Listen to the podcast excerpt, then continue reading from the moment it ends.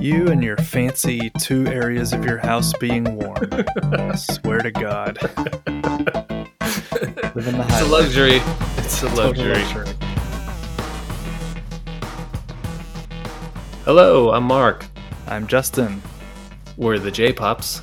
and we are attempting parenting in Japan. Welcome to episode 18. Today we're going to talk about what is really useful in the first few weeks of a baby's life, and we have a quiz. But first, we want to get into some updates. So for me, um, Moe had a uh, a checkup last week. It was her right before her 35th week. So right now we're in her 35th week, and uh, at that checkup, they were trying to determine whether the baby had flipped yet but he hasn't. So the C section is still still scheduled and going on uh, according to plan. The deadline should be coming soon, right? For when they say definitively we're going forward with the C section. It kind of sounded like it was last the last uh, checkup, but we have another checkup next week, and that one might be the definitive checkup. Okay. Uh, as they said to us, the longer it goes, the less likely it is for the baby to flip because the baby keeps growing, and once he's kind of stuck in a certain position, he's you know getting less and less opportunity to turn around. So, have they told you something similar? Yeah, that's kind of the uh, kind of the gist of what I, I got from from Moe. Like he's about two point five, maybe two point six kilograms right now. Mhm. and the amniotic fluid around him is getting much less. So his ability to actually turn, uh, it sounds like it's it's not going to happen. Yeah, that's wild. He's two point five. Did you say? Yeah, just about. I think maybe a little over. Our one month old baby is like three point eight, so they're kind of in Hmm. the ballpark. That blows my mind for some reason. But once they come out, they kind of go down in weight, right? Before getting back up. That was my Yeah. understanding. they take a dip and then after a week or so a week or two i can't remember they eventually reach their birth weight again and Okay. um, they of course then explode after that they pack Right. on the baby fats and i think the um the pace that we're supposed to be on right now or that the baby's supposed to be on is that it's good for him to gain about 30 grams a day Oh, okay, that's pretty through good. his you know just drinking that milk Yeah. uh, pack on about 30 grams a day but our boy at a month now i think he's gaining they said 47 grams a day so he's like Oh. i'll see your 30 and i'll raise you 17 and he's uh, he's a big boy very suddenly overachiever there. yeah he is Yeah, so to get back to the C section plan, it's kind of different than what you guys did. It sounds like Moe has to do a PCR test on uh, on the 18th, which is six days before the scheduled C section on the 24th. Then, if that comes back negative, she'll go into the hospital on the 23rd, the day before. I think I'll drop her off in the afternoon, is the plan, and then at some point they don't have a time frame for the c-section on the 24th but then that's when it'll happen. So it's it's pretty quick. Interesting. They give the pcr and then she goes home still for a few days. Yeah i thought that was kind of weird too. Like she's got a whole weekend. So yeah. I don't know if they'll give her another one or not i don't know Yeah, at our hospital, they wanted uh, my wife kind of under lock and key once she had passed the PCR, like to Hmm. verify. Okay, we got a safe person here. Let's not let her out of our sight. But I mean, that's it's legitimate because um, if you do pass a Hmm. PCR test and then sit at home, it's very unlikely that you'll catch corona in that time. So right uh, it, it makes sense in its percentage sort of a way. Uh, Yeah. That I think a lot of corona precautions are more about like, can we get 90% of the way there? Okay, good. You know, that's 90% safer than nothing. an interesting thing uh, though is that moe is also scheduled to get her booster shot next week Oh, interesting. yeah so i don't know how that's going to affect anything i know like you don't show having coronavirus after getting one of the vaccines or even the booster but i mean if she does have a slight fever or something that might be an Hmm. issue so we'll see Yeah, hopefully her clean PCR will override those like symptomatic indicators like a fever and that Yeah. sort of thing. uh, one cool thing about the checkup next week is that i actually get to go to this one Oh, wow. yeah i guess they need somebody else there to kind of go over the c-section planning for Mhm. when that happens and uh, yeah they said that i can join i don't know why could have just joined all along Yeah. I don't know if I'm going to be able to go to the ultrasound too. I'm, I'm crossing my fingers I can because that would be pretty cool. Mhm. But maybe it's just like the room outside. Uh, that was sort of the first thing that I got to go to as well. It was the C-section debriefing, like beforehand, when they were Oh, okay. explaining all the process. And one thing that they may need from you is uh, your signature on a lot of consent forms, Mm, which I talked about at the time. Like you know, for especially at a university hospital, it was like to uh, authorize them to use the video and to use a bit of the Oh, placenta for research, but then also the standard waivers and you know safety forms that you have to sign. gotcha. So maybe that's why they're allowing you in this once, just Right. to wring that signature out of you. But yeah, that, that was the first time I was like kind of put in the inner sanctum with the doctor and the nurse and looking at the computer screen and everything. I don't think I was watching an ultrasound at that time. We didn't do any of that, but um, I was at least Oh, there okay. for like 25 minutes of Japanese explanation of a medical procedure. That was good. That's yeah, super easy stuff. Yeah, super easy stuff. That was something. Well, that is uh that's it for me on the update front. What about you? I think the biggest things for us, uh, a few days ago, we moved from our in laws to our house. Welcome home. Thank you. We have settled in to the old house here. Um, it was two Freed loads of stuff in the end. um, we had like our bedding, which was pretty massive. We had a rocking chair. We had the baby's bed, which is uh, you have the same one. It's kind of a playpen collapsible thing Mm. that also is a bed and a changing table. Uh, I mean, just loads and load bags of baby stuff. It's it's unbelievable. So filled up the Right. Freed twice and uh, moved everything over, and now we are living in the downstairs like LDK zone of our house Okay. we sort of uh, even not really in the kitchen obviously. So just the living and dining room. We slid the kotatsu which is where we usually have dinner. Uh, it's like the little coffee table. We slid that really close to the television and then we laid down a mattress in the middle of the living room. Uh, we pushed our sofa back against a wall to make room for this mattress. And then in the dining room we put the baby's bed and we still have our dining room table and we have a rocking chair there. So there's just sort of a Wow. narrow path to kind of walk where you need to go. But what limits us in this space that I've said a million times is that we have one air conditioning unit, like one wall unit, and it's in the living Mm. room. So we um, took the doors down between the living room and the, the dining room and made it one big open space. They're the Japanese sliding doors, so it really becomes Right. one massive room. And um, it's worked out really well. Um, I would say, as advice to people who find themselves needing to do something like this, the air conditioning unit really dries out the air. So we Yeah. also have a um, humidifier that is on Hmm. the kitchen table now. And you have to position it so that the baby's bed is not catching any direct hot air out of the air conditioner because you don't want to like totally dry him out, you know, in the middle of the night. That seems like a recipe for disaster. So we tucked him into the dining room out of the path of the air conditioner, put the humidifier on the other side of him. So hopefully that's balancing things out. And Hmm. he survived the first night, uh, which was a very cold and icy one. I went out early in the morning the next day, like 6 a.m. or so, and there Hmm. was ice all over everything. And it must have been, you know, negative one, negative two here in Celsius. Yeah, I think so. Yeah, and uh, if he made it through that, then you know it's now it's practically spring, so he's gotten through the Mhm. worst of it, and uh, I was glad because that's the big hassle at our place is the temperature. Right. But we've got everything set up now, and I guess we can live this way until Nice. the spring. Maybe then we'll go upstairs for a couple of months until it becomes too hot in the summer. then we'll come back down here.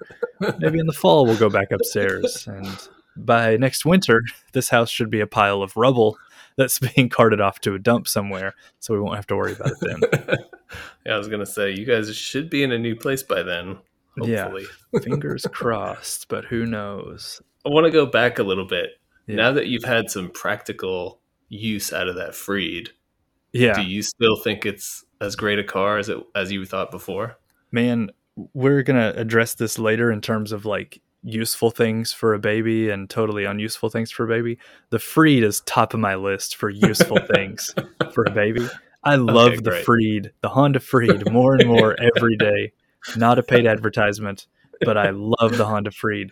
Um, Very And particularly the seating arrangement we have, which is two, two, two, right? Like uh, Right. two seats in the front, two in the middle, two in the back. Because they also make a version that's a two, three, two. But right. when you've got a row of three in the middle, it means there's no aisle to pass through into the back. Mm. And uh, I thought that seems like a pain because your baby's going to be in that second row. And then if you have like your grandma in the back and she needs to get up and help the baby with something, like as you're, you know, on the road, it's just so much Right. better if she can come through that aisle. And uh, just another great aspect of it. Today we were, uh, we had to go to the hospital for a checkup. And on the way back, the checkup, by the way, took like three hours to get through all the steps of what we needed to get through. And three hours is like a window between feedings. So you've Yeah. definitely got a hungry baby at the end of it. And we were driving back, and the baby's kind of going wild, and we're still 20 minutes away from home. So we pulled over into a convenience store parking lot to just get a session of breastfeeding done, you know, on the Mhm. road. And uh, the Freed, first of all, tinted windows all through the back. Can't see anything that's going on in the back. So perfect for breastfeeding. And then my wife was on one side of the car that was catching a lot of sunlight and was really actually hot, even though it's still just Mhm. March. But she had like the sunbeams coming in right on her and the baby. So then she just went right back in the aisle, got into the back row on the opposite side of the car, and it was nice and cozy. She just had to stand up, take two steps, and she was, you know, totally fine after that. Hmm. So I, I was sitting in the front seat, just loving the Freed the whole time. just like, man, this is a great car. It's wonderful. I, I kind of expected this response. Yeah. Yeah. Just the way in the move, just the way it held everything, and um, I don't know. Our friend uh, Soul, our mutual friend, he commented that it looks so compact from the outside, and then you get in and it feels so spacious. it's Mm. just like it's just an amazing vehicle. Just can't say enough about the Freed. and that's coming from uh he's he's relatively tall, so he needs some some headroom too. So Yeah, it's um man, it's well designed. I think Honda has a nice reputation for interiors. That's what I've heard. yeah, Uh, they've always got a well designed interior, and um, Well, good. Freed is it's checking all the boxes. Such a great car. excellent. Glad to hear it. No regrets on that thing. One of the biggest purchases of my life, but um, no regrets at all. Uh, and the other thing I should say, update wise, is that we did have that appointment today. It was the one month checkup. Uh, the baby is now one month and one day old. Happy birthday. Yeah, happy birthday, boy. Uh, the um, the one month checkup happened, and they went through their list of things. I'm not really privy to it because I was sitting in the hallway the entire time. Uh, But at the end, um, it was not only for the baby, but also for my wife. Yeah, they did the blood work on my wife. They did a regular exam, health checkup. They did uh, Hmm. health checkup for the baby, weighed him, measured his progress, uh, and everything was fine. It was like literally everything that they checked. They were like, "It's looking good." that's great. Yeah, that's really wonderful. I mean, not even the tiniest thing. Like there could be any little problem that pops up that's even minor, you know, and we didn't even have those. So I'm feeling very fortunate. Yeah. I feel like I've dodged about a thousand bullets of sort of things to worry about. But that's all I've got for updates. Do you want to get into those segments? Yeah, let's do it.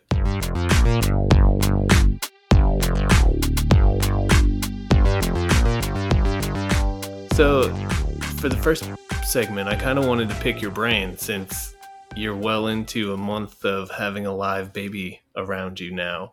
Yes. and just kind of get a sense for like what items and what things that you found like essential when the baby was born or things that you maybe didn't need.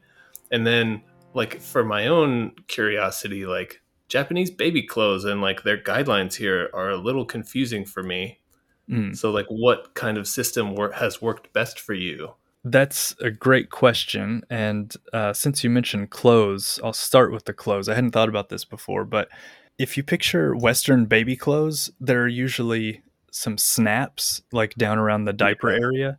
So it's like one long piece with a couple of sleeves. You put the baby's head through the whole thing, pull his arms into the sleeves, pull it all down, Yep. and then snap around his diaper. And the Japanese version of that is way more similar to a Japanese sort of robe, like a Mm. uh, maybe a yukata or something, where you just drape one side of the robe over, tie it, drape the other side of the robe over, and tie that one too. And the Japanese way is far superior to the Western way of handling the clothes because Right. it cuts out the step of putting a baby's floppy head through the neck hole of some like tiny infant garment and then trying to pull the whole thing down his little body when if you pull Right. on it he just slides along with it and you've got to like get under there and like wrestle the clothes around him but Right. the uh, the japanese way is just this robe that lays open on the table you lay the baby into the robe put his arms through the sleeves tie it up usually it's a matter of three ties maybe four ties and you're Hmm. done It does seem pretty easy. yeah, it's uh, it also there's really easy access to the diaper because the Right. robes can be quite long and go down to the feet, and then you just flip them up, and there you've Mm. got the diaper rather than unsnapping this and that, and then making sure the diaper is tucked up high enough to then re-snap them at the end. Um, Right. It's just a lot more free, and then you almost never in the winter anyway. You almost never dress your baby in its one little garment and then just call it a good job. You're always going to put him into something else, which is like a heavier sort of outer garment. Yeah, that's kind of my understanding. They have like two or three layers on in baby clothes here, where Mm-hmm. like you put that little like jimbei on him, tie it up, and then you put another one over that. It's almost like a sack. Yeah. well, that would be the standard. There's like that little jimbei style or yukata style robe that's quite thin, like almost a t-shirt sort of Mm. material.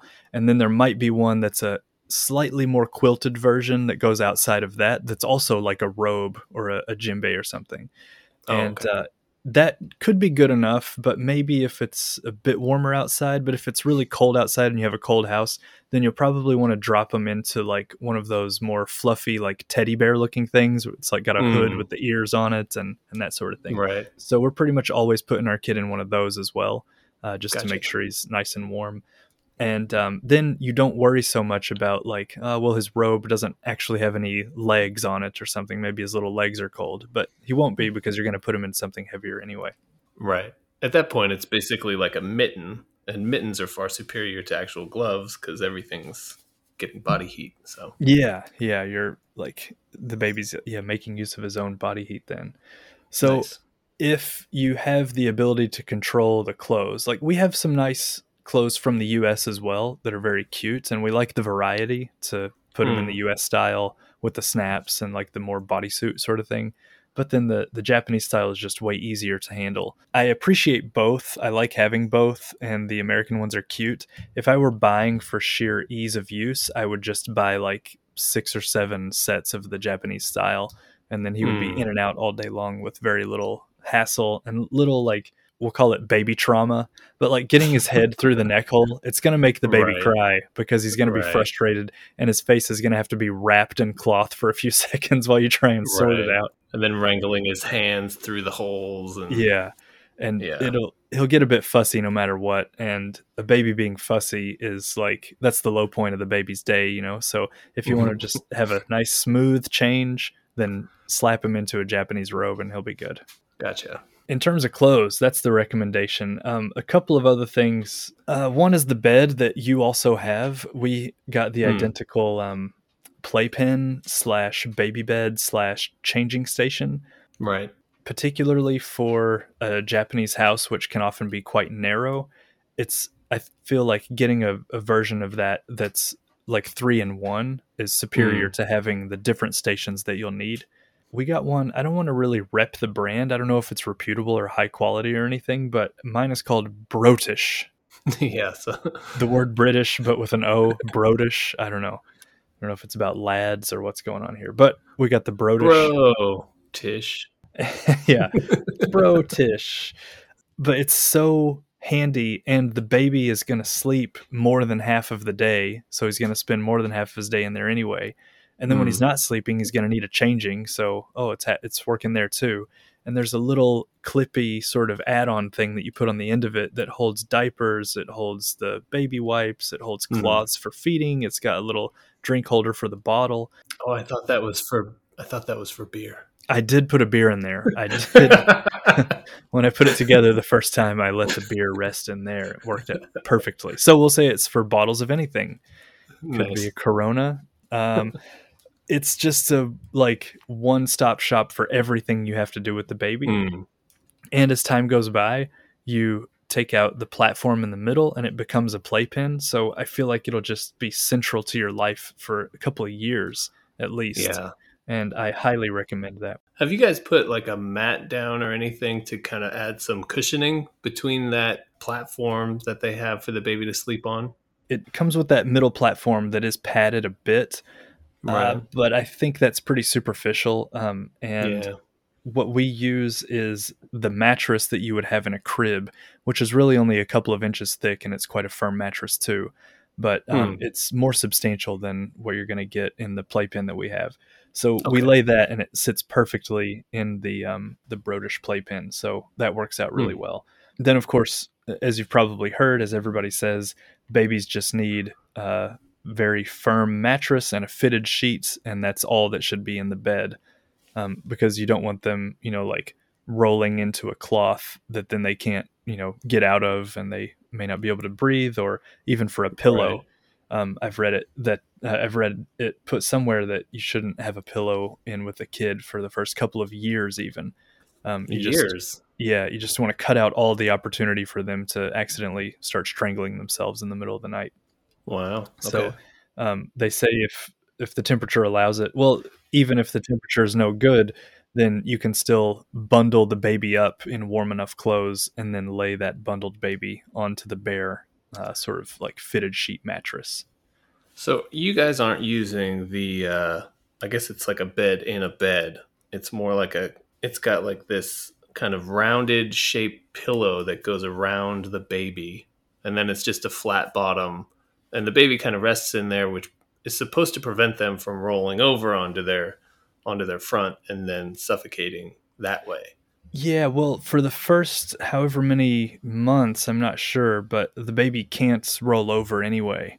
Um, it's like Okay. a skill that the baby doesn't have yet. So our Mhm. baby at a month and a day, he has no chance of rolling over. Like his arms and legs are just so wild. It's like when you see a Oh. turtle on its back or something, just sort of like kicking randomly. But um, he can't. Hmm. Uh, he's never even made a motion toward like rolling over. So yeah, we don't really have to worry about that. Uh, there are some sort of swaddles that we have that have a head portion that's built into the swaddle. It's essentially like a glorified Hmm. blanket, but then there is a bit of a, a bulked up padded region that makes like a, a sort of halo around the head that um, Okay. I don't know if it really keeps their head in a certain position because you can keep your head still and then just turn it to the right, turn it to the left. So, you know, Hmm. sometimes you want your baby to be looking this way and he just turns his head the other way no matter what you try to do to him to like, you know, prop his head up a certain way. Um, Gotcha. He'll do the opposite out of spite. Um, but we do have a quite heavy duvet cover in there too that we Oh. use only sometimes that you know if we're afraid that it is truly freezing outside and, and we're worried about it but the the duvet is so heavy and then the baby's so swaddled up anyway that he would Hmm. never be able to he couldn't grab it if he wanted to but his arms are locked in the swaddle anyway and it's just like an extra uh, layer Gotcha. that goes on top of him for the extreme cold so uh, yeah, I really recommend the all-in-one. I've even heard from my family members who have had kids that you know they sort of made the checklist of things to buy for the baby, which was like, oh, I need a Hmm. changing table, need the crib, need the play mat, and all this stuff. And then they soon realized, well, we're never taking him to the changing table to change him. We're just Right. changing him on the play mat where he happens to be anyway. So why do we have this whole piece of furniture that we've never really used? So Right. I would really recommend to do an all-in-one any chance that you can with the baby stuff, particularly because it's only ever good for a few months or a year, maybe two years at the most, and then you're Right. moving on from it anyway. So um, even if it lacks one or two accessories or it doesn't have drawers or whatever it is that whatever the thing is you're giving up, you're only giving it up in the short term, and you can make it work until you get it out of there. And in the meantime, Gotcha. it's saving you a lot of space. In our case, I think we have that one, which is going to be kind of our downstairs sleeping, changing area. And then we have another crib that we got for upstairs in the master bedroom because we're going to have them in there for, I think, six to nine months is the plan. Mhm. Our room is a little warmer. We can warm our room. So we'll Yeah. continue to sleep in there. Yeah. so we have kind of the two bed system going right now, or we will. Yeah. You and your fancy two areas of your house being warm. I swear to God. Living the high it's a luxury. It's a total luxury. uh, another really useful thing has been the diaper pail that we have. And maybe this is common the world over now, but you know, the last diaper pail that I seriously interacted with was when my uh, youngest sister was a baby, which is you know now 20 years ago. Mm. And I remember in those days a diaper pail was just a pail and it had like some sort of lid that would close Right. down to keep like the smell from getting out. Uh, but now, I don't know. Do you guys have a diaper pail already? We've been looking at one, but I'm curious to hear your recommendation. We got one. The brand name is Sangenic or Sangenic, maybe. Oh, no, we haven't looked at that. Oh yeah, I don't know where we got this actually, but it showed up one day, and Hmm. uh, this might be the standard on diaper pails now. I'm not really sure, but the trash bag that you use comes in like this sort of canister, and Oh, it's a long tube. And yeah. I'm talking about like I don't know, ten meters of tube, like twenty Yeah. meters of tube or something, and then uh, it's so hard to explain, but you sort of fold the tube, you tie the tube off at Mhm. one end and then you push it down into the canister and then every time you put a diaper in you shove it in a bit and then you grab a knob and do a 360 with the knob circle around like the the opening Right. and that twists the bag off so that then each segment of the bag has one diaper in it and it's twisted at the top and bottom and then Right. those twisted segments keep like getting pushed down into the diaper pail as you pile up the next diaper and Hmm. literally when you finish when you fill up the diaper pail you pick up one end of it and the other end and it's like a sausage link like you know but it's probably I, I can hold up one end of it in my right hand one end of it in my left hand and it drapes all the way down to the floor. And it's just this jump ropes and yeah do some some very high risk jump roping. Very high risk jump roping. And uh you've yeah you've got like this long chain of diapers and then you put those in a regular trash bag and get rid of them and then Gotcha. the the little canister that holds the the trash bag itself is still not done you can do that a couple of times with the one Hmm. canister they are a bit expensive uh, i think they run we get them used not used obviously but we find them secondhand on Mercari somebody who Oh. overstocked and doesn't need it anymore whatever and we'll pay like 10 or 15 bucks per canister um, Yeah. but uh, it, it goes for a while That's about the same as the one we're looking at. I think it's called Poitec or something. Yes, I know that name Poitec, and Poitec might actually make the. I think cartridge is the word that they use, like the Yeah. the bag holding cartridge. Um, Yeah. So yeah, we are Poitec people. Well, that's good to hear then. Yeah, it, to me it was like such an ingenious idea of like you know basically Yeah. twisting off every individual diaper in plastic so that you don't have to worry too much about the smell getting out. Yeah. I was just talking to another friend who said when they were dealing with diapers and stuff, they would put each diaper into a separate plastic bag, tie that off, then throw that into the garbage. Hmm. And I think you're using about the same amount of plastic overall, but that just seems like more of a hassle. You got you got extra steps you don't need. The pail with the twist off is in my, in my mind seemed like the the way to go. It really is good. And it seems like, you know, sometimes a new idea is just a gimmick, but then sometimes they have made some progress. This is one of the new ideas that's actually progress, I think. And Nice. like what you're talking about, the stack of plastic bags, that's fine, but you've got like another little resource that you need to restock all the time and like, oh, we're out Right. of plastic bags. What do we do? But this one is just kind of always there. And it's a simple, like one rotation to close it off and, you know, Mm. push that diaper down. Uh, so it's good. Highly recommend it. I don't know if there are other brands out there, but yeah, look for Poitec, look for Sangenic, um, and then find you know the type of pail that has the little twisty mechanism inside. The other very useful thing in general is just the swaddle. Um, Just any kind of like uh, thin garment that you can wrap around the baby. I would say just go to YouTube, watch a video on how to swaddle a baby, and somebody will Hmm. show you how to appropriately pin the arms down and sort of you know tuck everything in so that the baby can't really move too much i've read that the majority of babies take to swaddling but some babies just really hate it for whatever reason they're just not Hmm. comfortable and those babies will fight you and they'll become even more fussy with the swaddle but odds are Right. better that your baby's going to fall in line and love it and feel really comforted and then chill out Yeah, I was curious how often you guys used it and what part of the day like you're swaddling him. One of my friends messaged me recommending the swaddle just the other day and he said that it'll buy you anywhere from 10 to 30 minutes of extra sleep because like that's how much more quickly your child will go to sleep or that's how much longer your child will sleep um, Gotcha. if he feels like comforted in the swaddle uh, the only thing to be somewhat wary of is like you don't want to keep the baby in the swaddle 24 hours a day because at some point, you know, you, you want your kid to practice his motor skills and, you know, play with them Right. and, you know, help him move around. So we try not to make it a constant thing.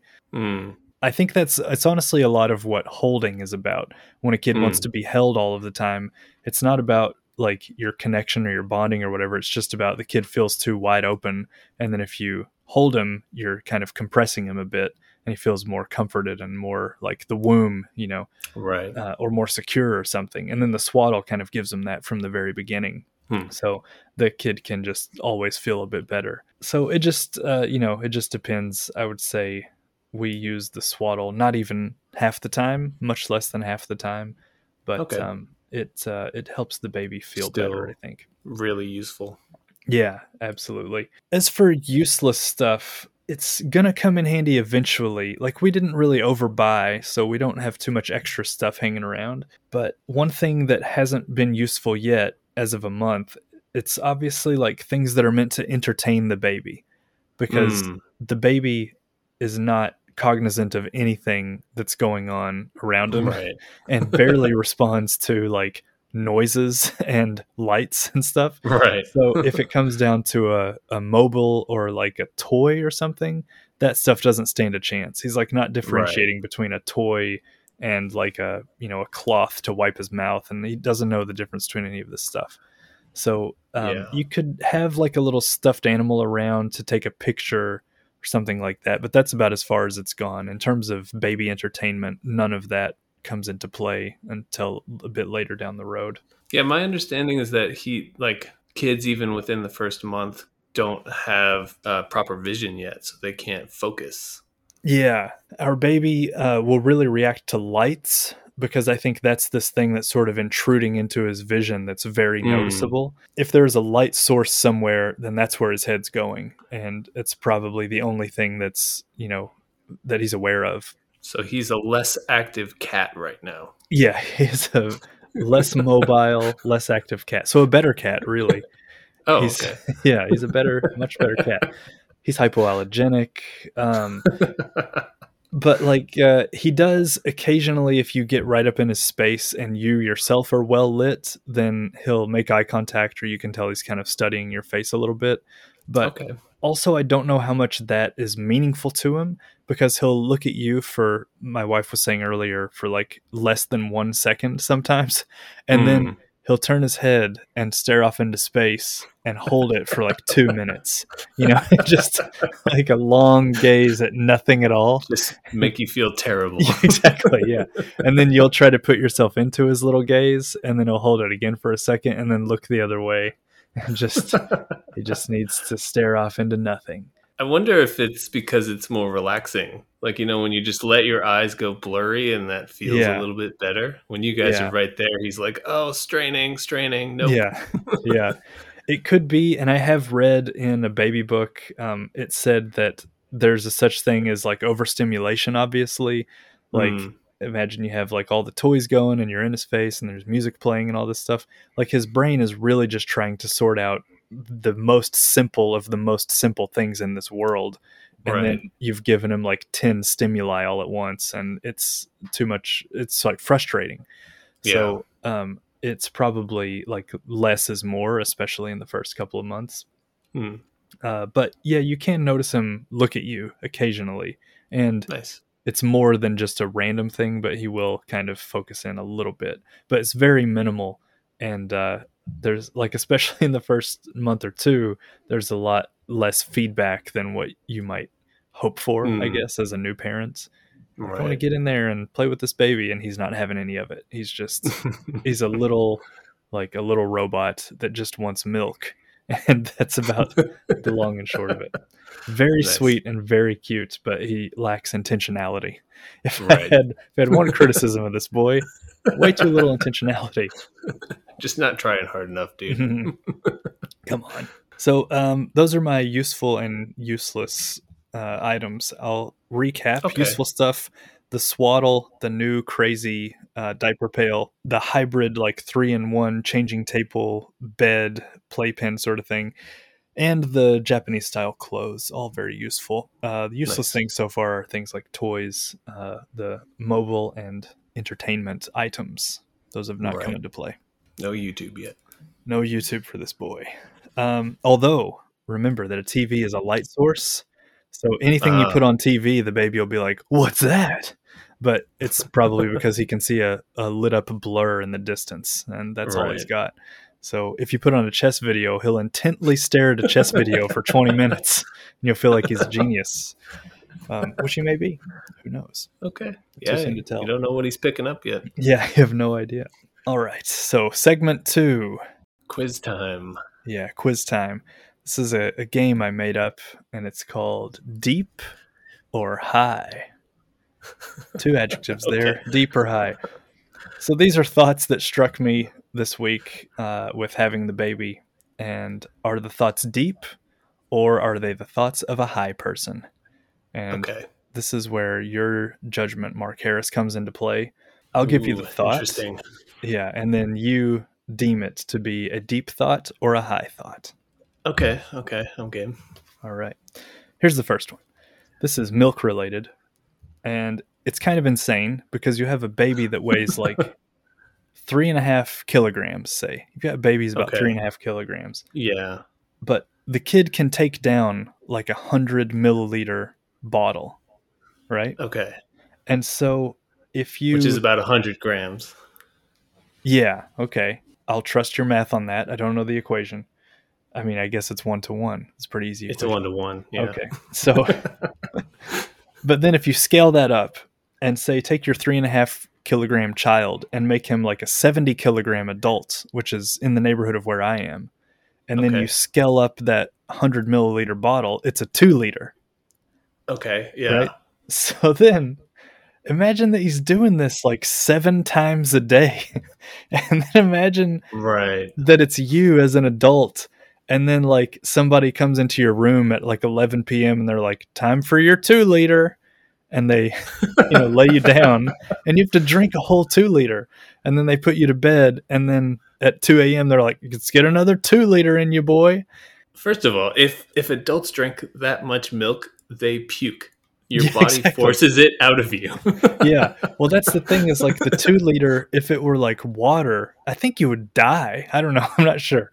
But yeah. if it were water or if it were um like you know like coke or something like that fine as you would picture in a two liter but yeah then make it milk it's like good lord how are you Wait a doing minute. I gotta step back though, because Yeah. I for sure can drink two liters of beer. yeah that's true Pretty cool. Yeah. yeah and then every three hours you would sober up enough to get your next two liters of beer in so it makes sense it is possible it is It is- possible. it now is that we put it in perspective. it is scientifically possible. Anyway, so this milk conversion is that a deep thought or is that a high thought? Well, especially where we've taken it with beer, I'm going high. Okay, that's a high thought. All right. Got one high, zero deep so far. Okay, the next one's pretty simple. Uh, this child owns no shoes. He's It's a hobo. He's a hobo, man. he's like, he's like, uh, he's been around a month, and imagine somebody else who's like, "Yeah, man, it's been a month, and I haven't had any shoes the whole time." That's crazy. Wait a minute. So you're telling me you guys haven't bought any baby shoes yet? We have not bought shoes yet, but he has he wears socks, and then a lot of the other time we're putting him into like a big bear suit or something that has little Oh, feet, you know, so his legs I get gotcha. tucked in there, and it's like a very nice, heavy quilted sort of thing. So he's always warm, he's always fine, but he just doesn't need shoes and doesn't own any shoes. It just blew Huh. my mind. This person has no shoes at all. that is a pretty crazy thought to think of. I actually, I mean, I was already thinking about getting shoes for our kid when he comes out. hmm I just kind of assumed you'd gotten him shoes. we haven't gone down the road yet of getting him any shoes. Like, I mean, he doesn't need it. Obviously, he's not walking anywhere. Yeah, yeah. It just um it just struck me that there's a human being with no shoes at all, and he's fine with it. It's totally cool. Yeah. So is Yeah. that idea? Is that a deep idea or is that a high idea? Oh man, this can go either way. I mean, to have the idea come to you feels like something that would come to somebody who's high. Yeah, yeah. Well, we can call it there. It's high. Make Okay. it two highs. All right. This one is a little bit similar to the last one, but there's a human being in the house, and he's never even been near a bathroom. Like, think about how many times you go to the bathroom every day, Hmm. and this kid's never even set foot in a bathroom. And then throw on top of that, shower room. He's never entered a shower room. He's yet to do it. There's a lot of firsts that the kid has. Like, we walked him around a park, so it's like, oh, baby's first time at the park. He's been in the car like I don't know a dozen times now. He's taken a lot of car rides, but he's never been in a bathroom, never been in a shower room. wow. So where do you guys bathe him? Uh, the sink. He's Oh, been in okay. like the the vanity just outside of a shower at the in-laws, Gotcha. and here we have like an inflatable tub that sits in the kitchen sink, and the kitchen is one of our heated Oh. rooms, so we wouldn't dare take him to the vanity. There's just no warmth over there. Right. So, that um, makes sense. Yeah, Huh. never been never been near a shower, never seen a toilet in his whole life. Oh, he's uh, gonna be blown away. he's gonna be blown away. This whole other type of chair in the house. Um, Uh, definitely, definitely, I'm going high on that one. okay, that's three highs, no deeps. Ooh, a little light on the deep thoughts this week. Hmm. I mean, they're all relatively deep. If because I think a lot of high people they gen- generally think in a deep way, They are deep, but their yeah. but their their deep thoughts are are a little bit, you know, odd. yeah, yeah. Some would call them high. Hi. All right, this is the last one. And this is something that I stumbled upon in this month, and I call it baby POV. Hmm. So, a lot of baby stuff makes sense when you enter the baby POV. And Okay. uh, one of these things is like, okay, every human being has social needs, right? You want to interact with other people. Uh, Mhm. You want to have some sense of like, oh, I'm safe, and hey, we're here together, and everything's cool, right? You, everybody wants to have that at some level. Babies are no exception. But for the baby, like think about what you do in your social setting. You might speak, Hmm. but the baby can't do it. You might like uh, play a game or watch TV or something with your friends or your family, but the baby has no Right. attention span for this stuff. Right. And so then you've got this person with all the social needs that everybody else has, but he has none of the outlets that the rest of us have. And Hmm. finally, you're down to hold me. And that's all he's got. that's the beginning and the end of his social interaction is like, come, come get me, please. And that's all he can express. So then from your adult point of view, you think like, man, this kid always wants me to hold him, or this kid's being needy. But from the baby's point of view, it's like, hey man, I wish I could hang out like you and all your buddies. I wish we could watch yeah. like Rick and Morty all the seasons like you and your friends do. I wish I could play the game. Can't do it. I'm a baby. Can't do it. So Yeah. pick me up. That's all I can offer. And uh, I think when you get into the baby POV, you're like, oh, okay, it totally makes sense. Why? Uh, Hmm. it, you know, he seems fussy, but he's just trying, you know, he's just got that instinct of like, I need somebody, like, you know, everybody has that. Right. Then the other side of baby POV, or another aspect of it, I guess, is the baby only really has, or the baby only understands like two things, and it's hunger and then just a more general discomfort. Like, right. something's hurting me or something's uncomfortable or I'm really Right. hungry.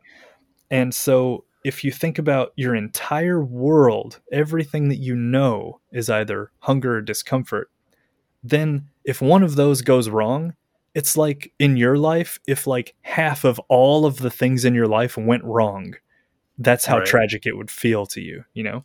And so when you do stuff like you change his diaper and you have cold hands, sometimes you just have cold hands and you're like, all right, let's soldier through this kid, let's go for it. But Hmm. your cold hands on a baby and the cold baby wipe and all that and in a cold room like and he's getting his diaper changed that's a lot of discomfort for that kid to process and it's like for the human or for the adult equivalent you would have to say like okay i lost my job and my pet died you know like all these massive aspects of your life Somebody like- hit my truck. yeah exactly half of your life is just down the tubes and that's pretty much what you would feel like So a country song. yeah exactly your life turns into a country song for a few minutes Okay. But Okay, then, that's like- a baby's life. If somebody could snap their fingers and bring back your job and bring back your pet and reverse the horrible country song, which is what you're doing once you change the diaper and put his clothes back Hmm. on and he's warm again and he's fine, and then he chills out and he's like, "Oh yeah, it is cool. I'm fine now." If somebody Hmm. could snap their fingers and do that for you, you'd probably feel a lot better. You'd be like, "What happened?" But you would feel Hmm. better that everything's back now. So then I sort of try to put myself in his shoes or socks because uh yeah and that's the baby pov and i really try to like empathize with him and try to get into his head as best i can as a little like like one input one output machine that he is and Yeah. try to figure out what he's thinking so doing that the whole idea of baby pov is that deep or is that high I mean, it's very empathetic. So I think just coming from that perspective, it is very deep. Oh we got a deep we got a deep ladies and gentlemen We got one. All Well done. Good. So to recap, we got one deep and three highs today in deep or high, and uh, well, that's a good day. that's a good day.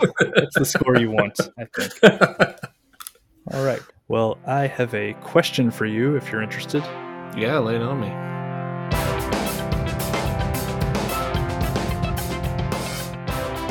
My question for you is, and um, I'll apologize for the phrasing of this. It might seem a little excessively negative or judgy or something, but I don't You intend it to be that way.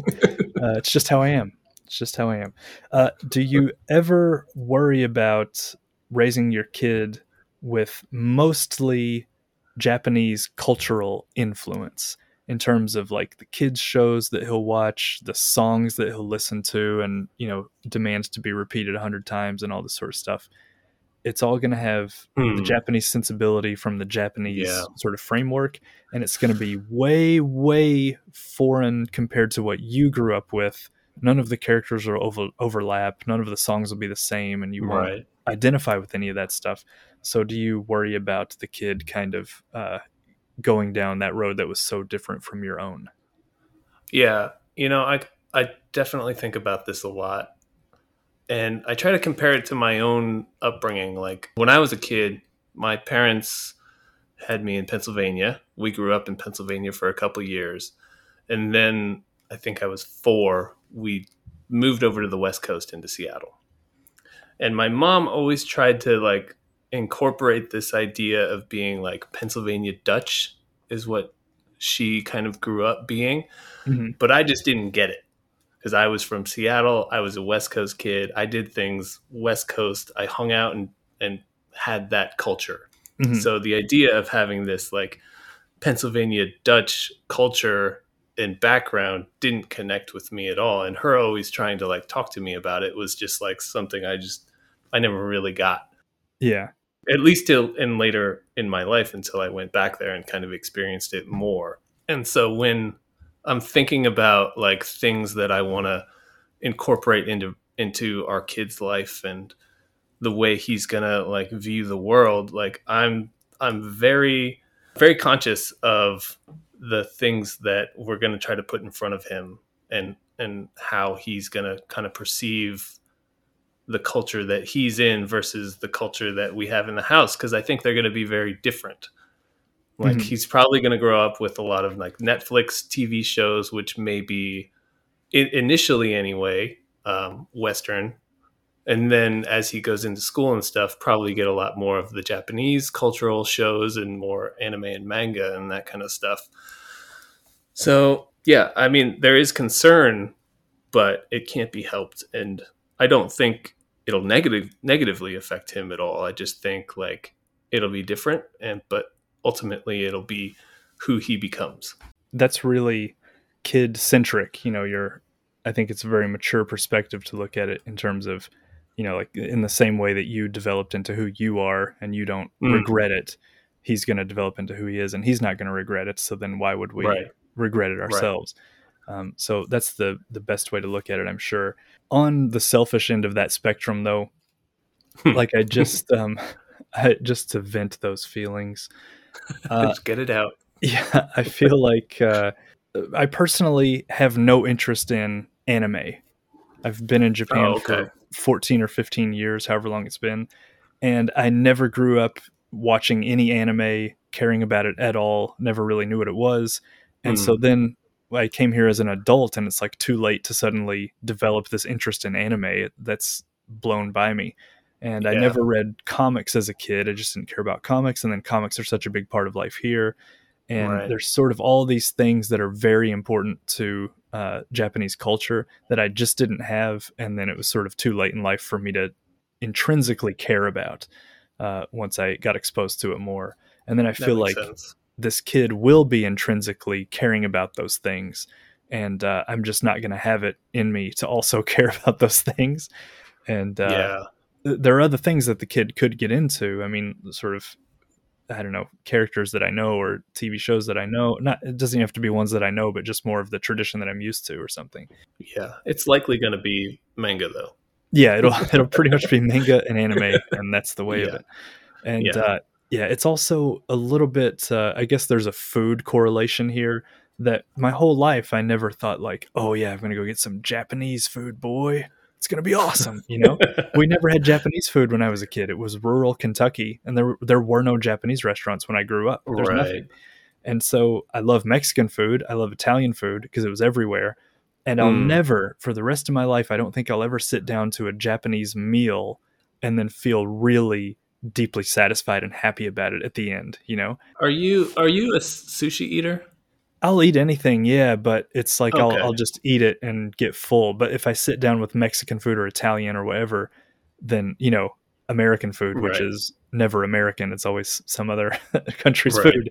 But Italian and Mexican, especially where I grew up, then uh, I'll love it, love every second of it, feel so satisfied and be so happy. And I think I'll never Yeah. have that with Japanese food. But I know the kid will. You know, he'll grow up with all these dishes that he'll like. Wait a minute. Wait a minute. Wait a minute. You are a lover of curry.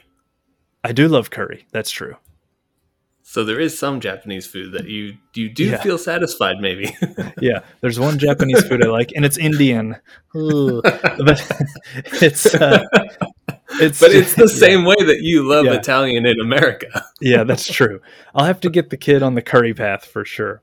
Um, Yeah, and That definitely. can, that can be the thing that we we share.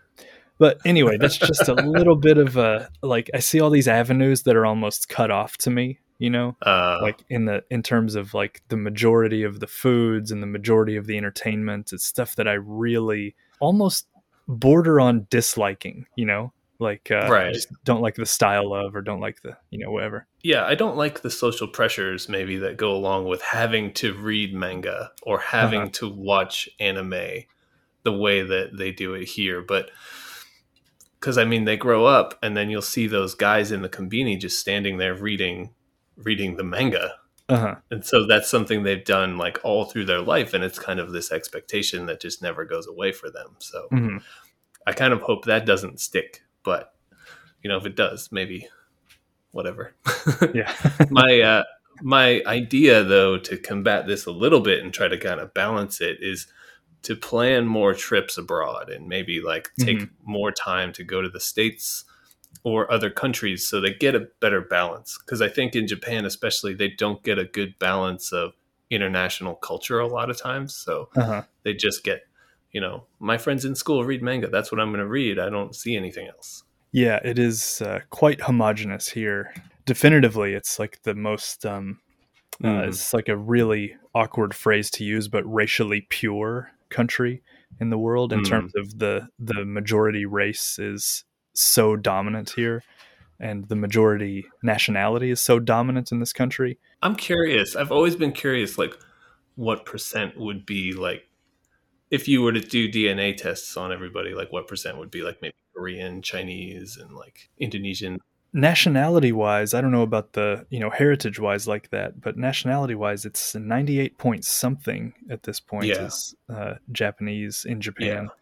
That's quite homogenous and then it's hard to it's hard to break out of anything that is like sort of has dug into that majority it's hard to Mm. really get away from that when the numbers are so overwhelming um, or true. it's hard to adopt something that's not part of that 98 and a half I think this kind of goes back to previous conversations we've had, though, where we talk about kids growing up half Mhm. and like you hear about some half kids who have only ever lived in Japan, they've only known Japan, and yet Japanese people sometimes will see them and say Gaikokujin. hmm And so maybe they won't have that feeling so much because maybe their perception of who they are won't be so ingrained. Yeah, that's true. Uh, it's definitely a double edged sword in that way. That Yeah. there's a majority culture for them to partake in, but then a majority culture that might not see that particular child as a full part of it, really. Right. Yeah, it's that's probably one of the ultimate questions about raising the mixed child here. Um, but uh, as Mm. far as your own connection with the kid, I guess every parent goes through this to some degree. Like you know, you're a massive baseball fan, baseball fan, baseball fan, and your kid plays basketball at school. You're like, oh, you know, I got all this baseball knowledge, and oh, what's this? so um, that I'm sure that happens to every parent, no matter what the culture. Um, Mm. but uh, I feel like there are some major departures in all of our futures in terms of the paths that our kids go down. Yeah, I'm kind of expecting it. My love of board games may not be passed on to my kid, Yeah, and uh, I'll shed a tear at some point, but I'll understand. yeah. I I had kind of a sneaky way of getting chess in, which is um, you know, kids at very young ages they respond to just a pure like black and white color juxtaposition or something. Mm. If I can just put a chessboard next to his bed or something, and then say, "Oh yeah, it's for color recognition," but really he's internalizing those sixty-four squares. He's getting it all just, just locked up there. It's part of the the mental landscape at that point, you know. All right. Good luck with your brainwashing. yeah, exactly. Thank you. I'll try my best. Uh, that was my question for you. I do have a bit of Japanese as well. oh, okay. Lay it on us.